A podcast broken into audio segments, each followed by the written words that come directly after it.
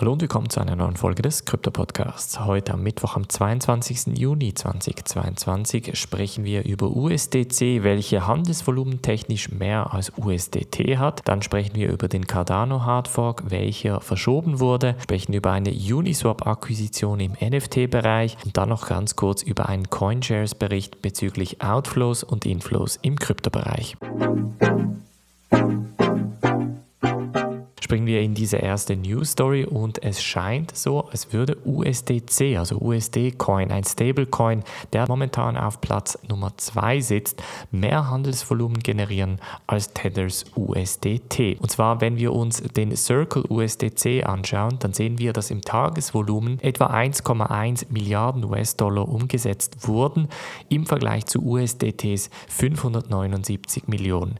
Man muss aber dazu sagen, dass das Ganze nur auf Ethereum überprüft wird und USDC, ich sag mal zu 90, 95 Prozent eigentlich auf dem Ethereum-Netzwerk agiert, während USDT etwa auf drei oder vier unterschiedlichen Blockchains agiert. Das bedeutet, Tron ist eines, Ethereum ist ein anderes. Das bedeutet, dass das nur ein Teil des täglichen Volumens ist, das USDT umsetzt.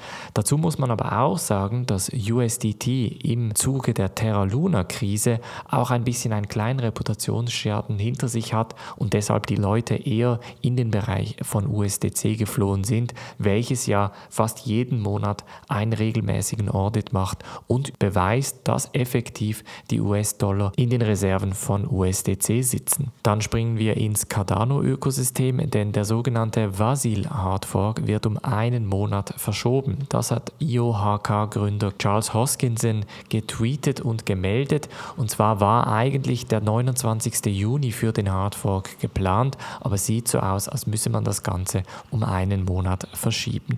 Grund dafür sind nach wie vor technische Schwierigkeiten und Probleme in dem Hardfork, bei welchem man sich dann dazu entschlossen hat, das Ganze entsprechend zu verschieben. Auch hat sich Hoskinson zu Wort gemeldet und gesagt, dass das definitiv eines der größeren Wechsel im Cardano-Ökosystem sei und dass man sich da entsprechend Zeit lassen möchte.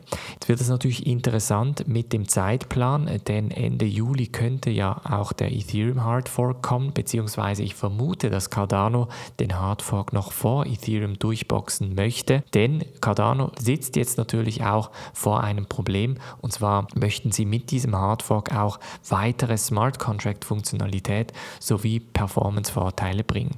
Wenn jetzt Ethereum da bereits auf Proof of Stake wechselt und vielleicht auch schon einige Performance-Vorteile bringen kann, dann ist natürlich die Konkurrenzsituation weiter sehr angespannt zwischen Ethereum und Cardano. Dann springen wir in die NFT-Welt, denn Uniswap, die dezentralisierte Börse bzw. die Firma dahinter, Uniswap Labs, hat sich Genie.xyz geschnappt. Genie ist eine NFT-Plattform, bei welcher man über mehrere Plattformen ein NFT listen kann. Das bedeutet einmal die Gasgebühren zahlen und dann auf mehreren Marktplätzen gleichzeitig das NFT zu listen.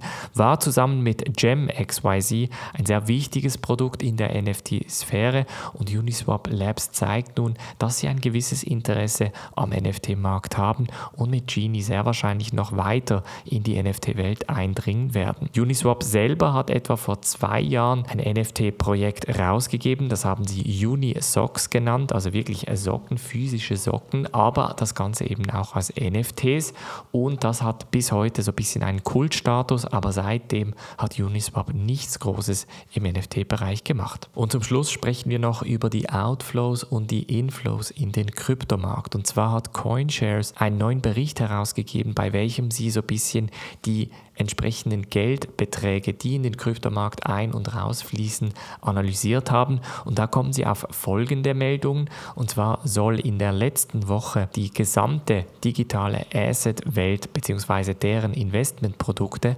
Outflows von etwa 39 Millionen US-Dollar erlebt haben.